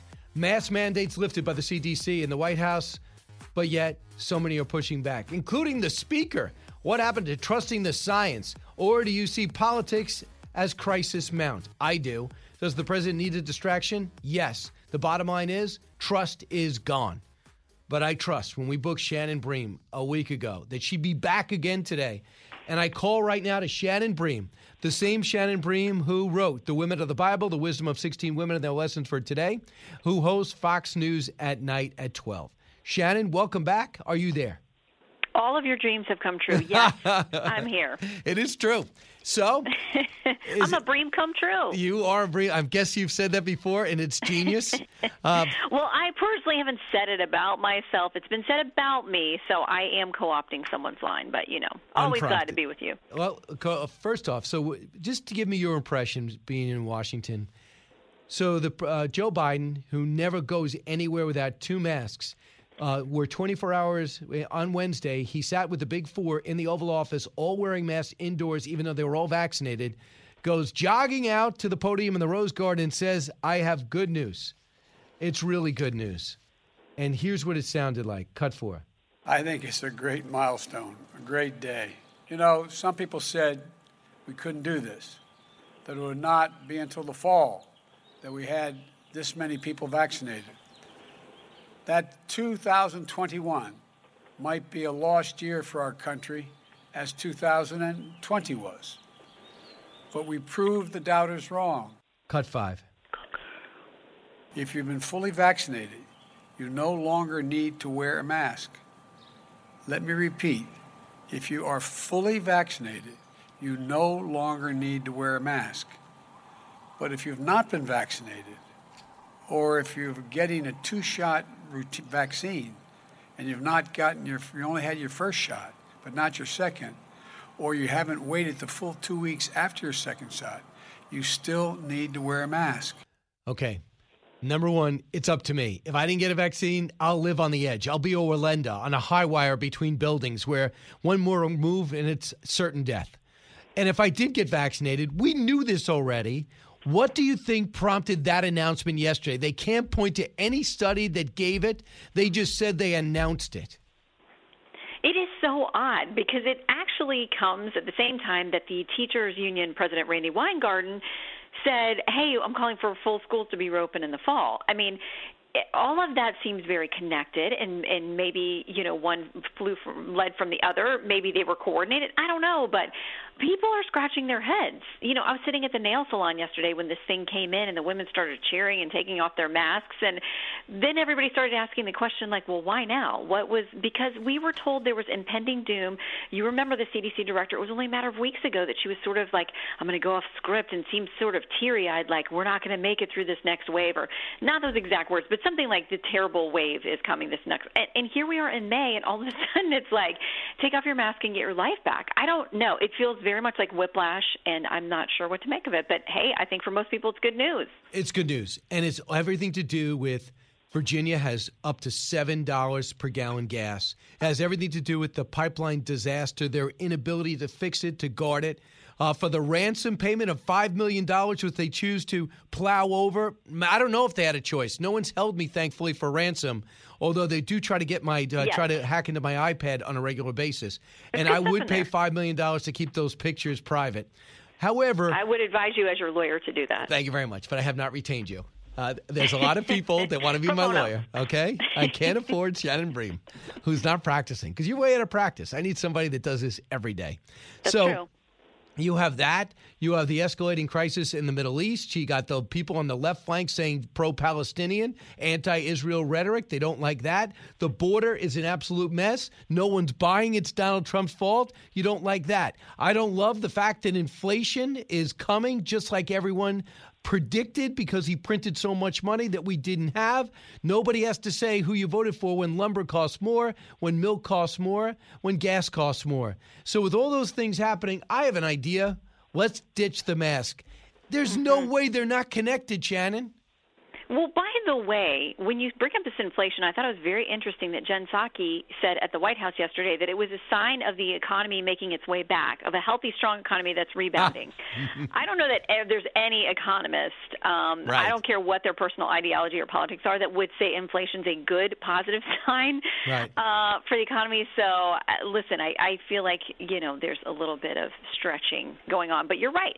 We did the other night, we started our show with a list of everything that was going on, everything that you mentioned Israel, the pipeline, inflation, the border. I mean, yeah, it's only, you know, we're not even four months in, and there's a lot of uh, stuff piling up for the president to handle, and they're calling lids at like 3 o'clock in the afternoon. So uh, I think that they have to do something. Can you imagine that, change the Shannon? If like you tried to do that, I know my show's on at twelve, but, uh, But I'm I'm, putting a lid on it. I'm uh, I'm going to just done. stop. I uh, I'm going to stop. I'm stopping at three. I'm putting You a, don't get to three if you're the president. And ah. listen, I know any real president is, of Thank course, you. on call 24 hours a day. But but you know when Susan you shut Rice things is. down in the afternoon when there are 10 major crises going on, but when you have much of the mainstream media acting like those are not real crises or not talking It's about true. them or It's not true. talking about the border or anything else, for a lot of people who aren't following it the way that we do every day as part of our jobs, they get this sense of hey, there are no mean tweets, we're not in a fight with anybody, everything is fine, doesn't this feel good? That's Shannon, you're missing it. The mean that's told true, but you know what they have? January sixth. They have January sixth as if it was yesterday. And that's what they keep rolling on. And they keep on talking about Liz Cheney. When, as much as I like Liz Cheney, and I do, and we both, both met her, she used to work here uh, as tough and strong and smart. She's not close to a powerful politician yet. She's somebody that was emerging, but she doesn't equal. Is she going to run for president? Oh, that'll work. As good as Kasich worked. You know, as effective as you know, as effective as Governor Christie, who I think is great. But no one gets traction on Trump and the Republican Party. Don't pretend like she's a rival. Like uh, Senator Well- Jeff Flake might run. Oh, pinch! Oh my goodness, what drama! What will we do? Well, again, it's it's like the media will focus on that kind of stuff, and they love this Liz Cheney thing. I mean, they've been on that for weeks. But what about AOC, who actually does have millions more followers Yes. than Nancy Pelosi, has much more sway, and is out there saying things like, "You can't just say that Israel can defend itself." you know, I mean, the, why not pay attention to the division that's within either party? I mean, it, it's an interesting story when you have the parties having internal disagreements and fights, but it seems like you know the mainstream media is much more interested in the GOP splits than they are um, with Democrats. So with this whole thing with the masks, fascinating. So this is great news. Uh, by the way, I'm not wearing masks. I don't know what our Fox policy is, but I, I don't really wear masks. But I'm not even wearing them in the building. Okay, I was they're off. I don't even. So now these different businesses aren't buying the science. Kroger, wear a mask. Home Depot, wear a mask. Starbucks, wear a mask. And guess who else isn't? Speaker Pelosi. Speaker Pelosi says when you're on the House floor, you'll wear a mask. Why? Everyone's been vaccinated. Don't you believe the science? The 96% effectiveness? You know, polio is 70%. Did I get, am I going to get polio today? Okay, but also before we had the vaccines, she was getting her hair done. Yes. In a, in a salon without a mask on. Great so point. I, you know, I, I can't keep up. But you can. You know, you take my issues and you you put them up higher. You take it another step. I totally got forgot about the hair salon. Yeah, but I'm saying that was months ago. We didn't have there were no vaccines, you know, on the horizon at that moment, and she felt safe going to a hair salon. So I don't know why, with every single member either has had COVID or has had has been fully vaccinated. I think just about everybody in the House and Senate. Uh, I I don't know about the House floor. I mean, that's that's a pretty select group of people who can go there and talk. So the other big story, Shannon, which I want to start covering as the news gets better with the pandemic, is the origin of this virus. And I've been mm-hmm. told by people, experts in the field, if we do not understand thoroughly what happened, we can't stop the next one, which right. won't look like this one. And we have to full full court press from Josh Rogin to Joe Rogan. Uh, from uh, I believe it's got to come from all the networks. This is nonpartisan. It happened in China. What role did the NIH play? How much money were we giving? What did Anthony Fauci know about it? Why is the Wuhan lab allowed to get away with it? Top researchers are now calling for a real investigation into the origin of the COVID 19 virus. 18 prominent biologists, including the world's foremost coronavirus researcher, are lending their weight to calls for a new investigation on all possible origins of the virus. This is where we got to go. Here's Tom Cotton, cut 14. The blame for this lies entirely at the doorstep of the Chinese Communist Party. Maybe this was preventable. It was preventable in October and November and December of 2019 when you saw the first signs of a new kind of viral pneumonia in Wuhan. The Chinese Communist Party didn't respond then. They're still lying today. The evidence continues to point first and foremost to the labs in Wuhan. So, chances, Shannon, of getting a legitimate interest on both sides of the aisle on all networks, on, on newspapers? I would not hold your breath. But I would say that there are people who are doing very interesting long form pieces and investigations that are using information that is mostly publicly available that raises these questions. I mean, you saw the questioning with Senator Paul this week and Dr. Fauci. Senator Paul, also a physician, so he's going to understand this stuff much better than I do. But I've been reading up on this gain of function and, you know, what U.S. dollars were flowing where. And uh, listen, I was never, you know, number one in my class in biology or any of that kind of stuff. But if you take the time to read these these articles that are documented, they are sourced, um, they are thorough. Uh, it takes a little concentration and and um, you know really buckling down and trying to weed through the scientific information. But if you do that, you're going to have serious questions. And the fact that people early on, there were some of those who said, absolutely not from the lab, this wasn't a mistake, this and the other. And then you trace some of them and what their interest would have been in saying that so quickly before we really had all the information. Um, I think it's very thought provoking. And I would hope that people, regardless of party, would want answers about that. And from China, of all places, we know they're not going to be straight with us. They're not straight with the world. We know their self interest is always going to be China above anything and everything else. So you have to take everything at face value. And I think it's very frustrating for the mm-hmm. average American to sit and watch if they're tuned into this thing that people so quickly um, digest what China gives them. You know, they didn't allow people in until a year later.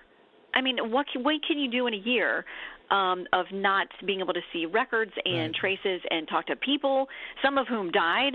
Um, you know, I, I would hope there'd be a real quest for answers.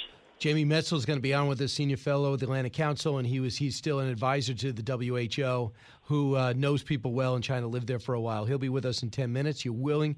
I'm going to. If we work out some type of licensing deal, you could use some of my sound tonight on your show. You think?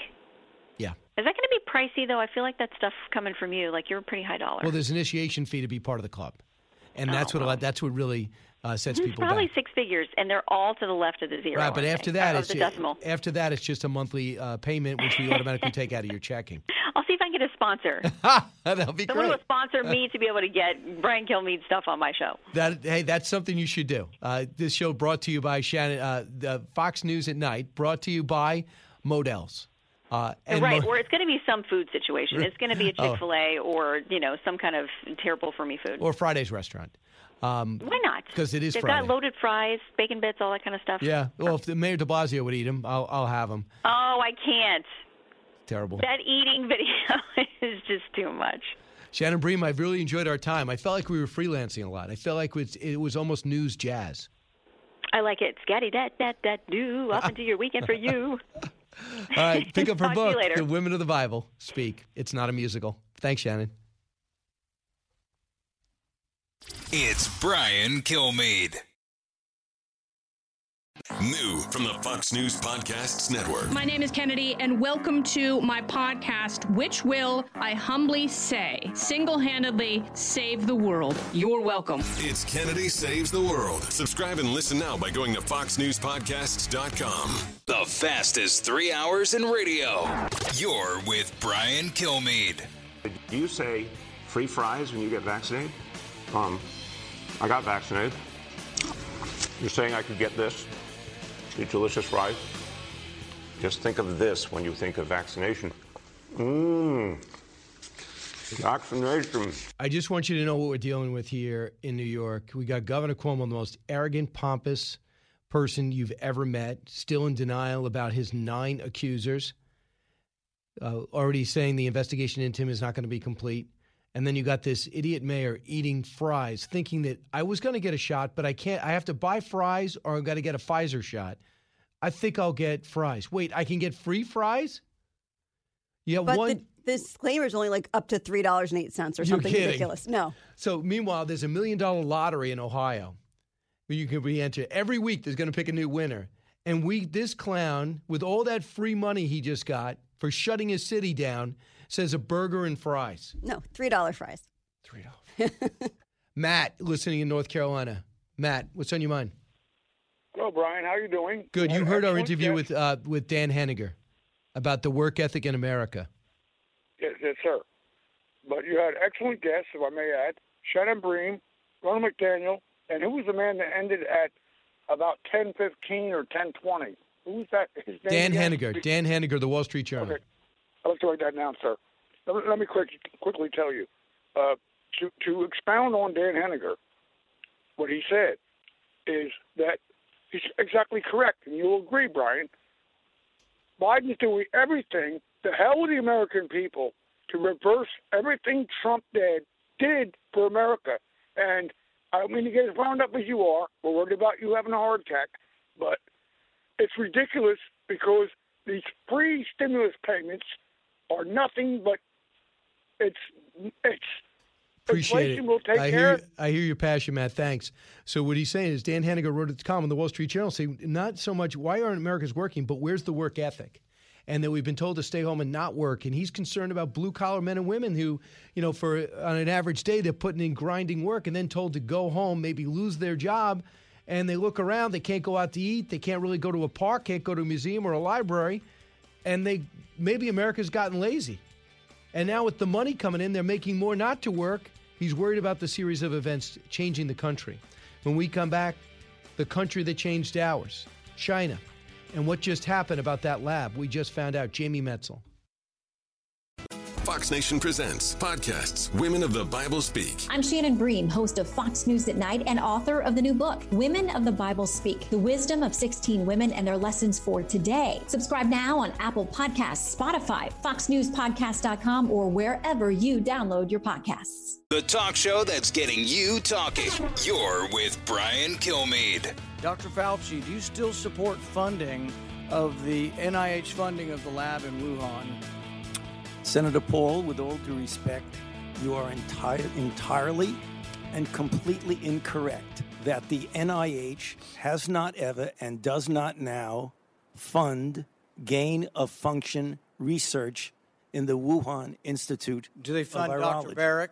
Will you, in front of this group, categorically say that the COVID 19 could not have occurred through serial passage in a laboratory? I do not have any accounting of what the Chinese may have done, and I'm fully in favor of any further investigation of what went on in China. However, I will repeat again the NIH and NIAID categorically has not funded gain of function research to be conducted in the Wuhan Institute. Government scientists like yourself who favor gain of function research. I don't favor gain of function research in China. You are saying naturally. things that are not correct. Wow. That was important. Not because we sat down on the outside and we're not experts and we said, well, who's right? They they both seem so sure of themselves. And we got to bring in a real expert. Jamie Metzl, Senior Fellow at the Atlantic Council, advisor to the World Health Organization. Uh, Jamie, welcome back. When you heard that, what do you think if you were there and could add some some uh, uh, be the be the fact check. Yeah. What would you add to that conversation? Well, I would say that they're both right in from the perspective of the question um, as they perceive it. So, Dr. Fauci is right that in U.S. government documents uh, there is a definition of gain of function, and by that very technical definition, uh, the support that was given the, from the U.S. government to the EcoHealth Alliance and through the EcoHealth Alliance, which is a private organization, to the Wuhan um, Institute of Virology, it wasn't gain of function research in that technical term, in that technical sense. And Senator Paul was right. Of let's just, what does gain of function mean? It means you are giving a virus additional function, like the ability to infect human cells. And so, by the common sense definition of those language, of that language, what the NIH um, was supporting was gain of function. But the key question, as I see it, is what was happening in those labs? Um, what do we know? What resources and information, data, records, samples do we need to figure out how this pandemic started? Um, given that China is engaged in a massive and ongoing cover up where they're destroying the samples, hiding the records, imprisoning journalists, and they have a gag order on scientists, how do we demand the kind of access that we need to get to the bottom of this critically important question? So the, the story out today that there's some very eminent virologists, including Dr. Baric, who worked for the lab in Wuhan, have published a statement that both zoonotic origin and the lab accident are viable as yep. an origin of this virus. Is that significant? Hugely significant. I mean, I tweeted about this uh, yesterday. Um, if Ralph Baric, the world's leading corona virologist, who was doing this work in conjunction with the Wuhan Institute of Virology, who published papers with um, the famous bat lady, Dr. Shi Zhengli, the, the director of a piece of the, the Wuhan Institute of Virology, if he is saying um, that the lab incident hypothesis is a viable option that must be fully investigated, investigated, literally nobody can say that it shouldn't be fully investigated. We don't know uh, right now, or at least I don't know exactly how this pandemic started. There are two possible theories. It could have happened through jumps between animals in the wild and getting to humans, although there's no evidence of that. And it could, and I think probably did, but we don't know, um, have started from a lab a- accident. But if Dr. Baric is saying we need a full investigation, if Tedros Adhanom, the director of the WHO, is saying we need a full investigation. We need a full investigation. We have to do whatever it takes to get it. But we're not going to be able to get to that lab in China without some type of pressure that I don't know exists. What kind of pressure yeah. could exist? Well, and so that's that is the problem is that the Chinese government they're not going to say, "Oh, geez, sorry, world. You know, we we now have this pandemic. It's killed based on whatever, however you're calculating. Some people say more than three million. University of Washington says it's over nine million and and maybe it comes from a lab accident and and uh, and cover up. Sure, come on in and have a look. But if that's China's position, then we need to set things up. We're saying we demand a full investigation. If they say no, you know, to hell with you, world, um, we're just gonna you you can't look. Then what we can say is, look, we tried. We gave you every opportunity um, to be part of a process of understanding how this terrible crisis began. Um, but if you don't want to do it, we're going to set up our own parallel investigation. That's uh, the United States government, allied governments, uh, scientists like the members of our group and others um, around the world coming together.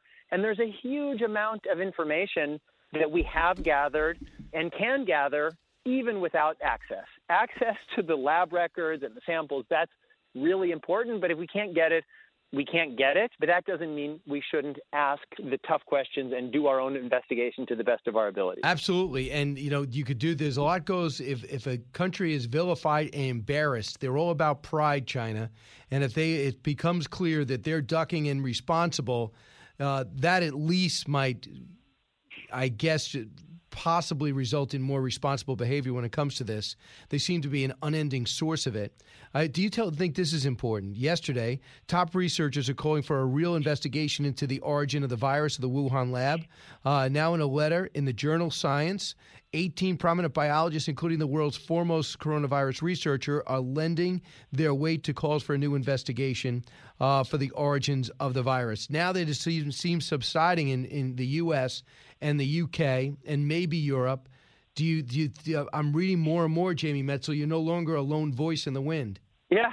Yeah. So, I mean, this is very gratifying for me. When I started this, last year in the in the earliest days of the pandemic, February of last year, I started raising these questions and I was really attacked. And and you and I, Brian, maybe are coming from slightly different political origins. I'm a I'm a progressive, and I know you you're a, a bit more conservative, but we're on the same side everyone in the world should be on the same side of saying, let's ask these tough questions. So all of last year, it was very, very lonely, um, attacked from the right, attacked from the left. Um, and then this year, things have really started to, to open up. And this science letter, it's just really significant because this was um, the first peer reviewed scientific uh, letter in a, in a peer reviewed scientific journal. And that sounds technical um, to lots of people, myself included what it means is that this scientific, the basic problem is that the, scientific, the mainstream scientific community and mainstream media have really shunned this idea of this uh, that this pandemic could have started from an accidental lab incident. And I feel like what we've done now is we've broken through that orthodoxy. Now that that that orthodoxy that it had to happen in this way, that maybe it, it happened, but it, it, it is no longer viable. And so I think this, the science letter is really important, but it's not important in and of itself. It's important insofar as it can help us create additional pressure for the kind of full investigation that's required. That's the goal, a full investigation getting to the bottom of this. And, you know, maybe it's going to break through to the Chinese people to understand how outrageously dangerous their government or, or slipshot uh, that Wuhan lab is. And the other thing to keep in mind, too, is that they will stop China from starting these crazy theories about how this started. Remember, the U.S. Army yep. was part of it, it came out of Maryland. We yep. hear all this stuff, and you never know what, what people believe. But the more people around the globe that do this. But here's what we're up against, Jamie Metzl, in America. After that exchange with Anthony Fauci, you would think the next question uh, with Rand Paul and Anthony Fauci, the next question the next day, at least one of them would be about the origin of the virus and what what is Rand Paul talking about? But instead, you get this ripped from the pages why of QAnon. Doing I mean, this it really, himself? I don't know why he does. It's really strange. He, it's more than strange. It's disturbing. It's part of a bigger picture. Has a doctor at the front of his name. Uh, for some reason, uh, seems to go further out there than anybody else. Here, basically, sounding like some QAnon protagonist. Rand Paul is a doctor. Um, Dr. Fauci is the chief boogeyman for conspiracy theories. We know this. We've known this for over a year. There are all kinds of theories. We don't, no, don't need to run through them again. But they're not just in the darkest corners of the internet. They found their way onto prominent cable news shows where Dr. Fauci is being called a criminal. There should be investigations into them. And what you see in our culture now is that talk online and on cable news spill over into Congress where a United States senator is willing to take those ideas and those theories, run with them, and confront Dr. Fauci himself. Jamie, uh, I'm stunned. You know, I mean, there's all kinds of, of you know, crazy views out there on something like this, which I feel like it should just be relatively simple. I mean, I. I, I tweeted this the other day. Roger Marshall, uh, who I was it was in touch with around the, these issues, a senator from uh, Kansas. I don't agree with everything that Roger Marshall says, but on this issue that we have this worst pandemic in a century, we need to get to the bottom of it. We all need to be on the same side. I mean, there are some people who are attacking Fauci. There are some people who are attacking Rand, Rand Paul. are some people who are attacking you, Brian. There are some people who are attacking me. What our message has to be is forget your politics. This isn't about politics. We're all suffering from this terrible pandemic and we need to understand how it started so that we can address our our greatest problems. And that's that's why we have to break through. That's why I've really appreciated our communication, yep. uh, Brian, and you've been such a leader uh, on on this because that's we're all Americans, we're all people. We have to break through the noise and get to the bottom of this question. And not only is it important, but it was attractive to me because it really forgets about party politics in theory but when I'm seeing, you know, I'm on the channel and uh, Allison, our producers, are pulling the sound, and Pete, and they say you're not going to believe what they're saying on the other channels. And I'm listening to these sound bites. I said, wait a second, how could you not? How could you miss the story? How could you not ask about how this started? And, and to me, and everything else, when you talk about the Russia investigation or the impeachment, even if you don't agree, there's a storyline there that needs to be followed up on. So Yeah, exactly. And that was why in the clip that you pay, you played earlier, um, it was important what Fauci said is I don't know what happened in China, and I support a full investigation. And so I think that's I think there's common ground here that everybody now supports a full investigation. Rand Paul does, Fauci does, Dr. Tedros does, and we need to really deliver that message first and foremost to our own government. And and I know that the Biden administration is focused on this issue, but at the World Health Assembly, which is is uh, w- uh, coming up 10 days from now, there's going to be they're going to need to have to decide what's the right balance between focusing on past, present, and future. Past, how the pandemic began. Present, vaccine equity. How do we make sure it ends everywhere? And future, how do we build a pandemic treaty or other kind of infrastructure so that we're better protected in the future? And what we don't want is for that for the world and world leaders to say, well, let's not focus so much on how this pandemic started because we don't want to upset China and we need China's help for, for other things. If we don't, if we can't be totally honest about what went wrong here and who's responsible and the role of, of China, both potentially in the outbreak, but absolutely in the criminal cover up that followed the, the outbreak, we're going to be building on sand. True. Uh, well, we are. This story is moving, and we're going to keep pushing it. Jamie Metzl, thanks so much. My pleasure, Brian. Anytime. You got it. 1 408 7669. By the way, I'm hosting the 7 tonight. I want everyone to watch. That includes you. Uh, it's in a few hours. You got plenty of time. You don't need to go out and rush to go out to dinner now. We have lifted the curfew, and you don't have to wear a mask. Back in a moment. Vaccination. Diving deep into today's top stories, it's Brian Kilmeade. He's so busy, he'll make your head spin. It's Brian Kilmeade. Frankly, I was shocked by this announcement. I think they went from one extreme to another. And the major step that's missing here is how do we know that people are telling the truth? This is not a free for all that everybody, you know, and but I agree with Dr. Wen. It is going to be very tenuous. I am kind of befuddled as to where this guidance came from. I think there are a lot of steps that we're missing. And the people who never wanted a vaccine, how do how do I get them to wear a mask? That is a great question. Panic on other channels. These are doctors, one anchor and two doctors talking about the masks are down. The CDC came out and said, "Well, I'm not going to do it." Who said that? How do we prove that you're vaccinated or not? How do where, where to verify that you are? People are going to pretend that they are. Well, it's their fault. If you're pretending you're vaccinated, you had an opportunity to do it. You're making a decision. Do that every day. How many people you bump into might have a fever? How many people you bump into didn't get vaccinated their entire life? Uh, we don't know if they're walking around with the plague. So, what are these people saying? I mean, I guess that this is a psychosis. This is not normal. You had somebody say, take the mask off indoors, outdoors, if you're vaccinated. The problem is, why isn't Starbucks, Home Depot, maybe your hotel, planes, and buses doing the same thing? Can you believe they're doubting the science? Who was on the president, President Trump, for doubting the science? It's nuts. Listen, I'm not going to judge anyone walking around with a mask. I'm not going to say a word to them. Not wearing a mask anymore. It's done. Got vaccinated, done. You could tell me you're vaccinated or not. I don't care. You're not putting me at risk. I don't care. Bill Maher got vaccinated. He tested positive, and now he's going to miss his show for the first time in 28 years. And he said, I was just looking at my Twitter, he says, I feel 100% fine. I just failed the test. This is what's crazy, right? Why is he being tested anyway? Well, the same thing with the Yankees, right? Everyone The who Yankees have eight players and coaches. and they're all vaccinated. Yeah, uh, one of it they say, "Oh, it's the Johnson and Johnson, seventy percent effective." The problem is they have no symptoms. That's part of the reason the vaccine works. What's the big deal then? And then the CDC said yesterday, even if you do have a little bit of it in you and you're vaccinated, it's not enough to transfer to others. Yeah, it, it's it's crazy. So uh, uh, here's some of the reaction. Cut twelve. It just makes me wonder why science was so slow. I mean, I know science. I mean, we've been told to follow the science. I mean, you mean to tell me you just figured out today that fully vaccinated people don't have to wear masks outside? I mean, we just figured that out.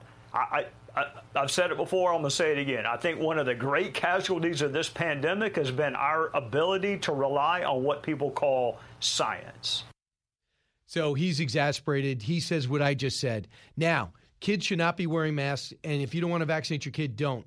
But the kids, if they get it, the numbers of them getting serious or feeling any effects of it are so small, not worth it because of the psychological trauma of walking around with a mask on for a year, a year and a half. But listen to what Dr. Fauci said real quick. Cut eight. No, cut nine.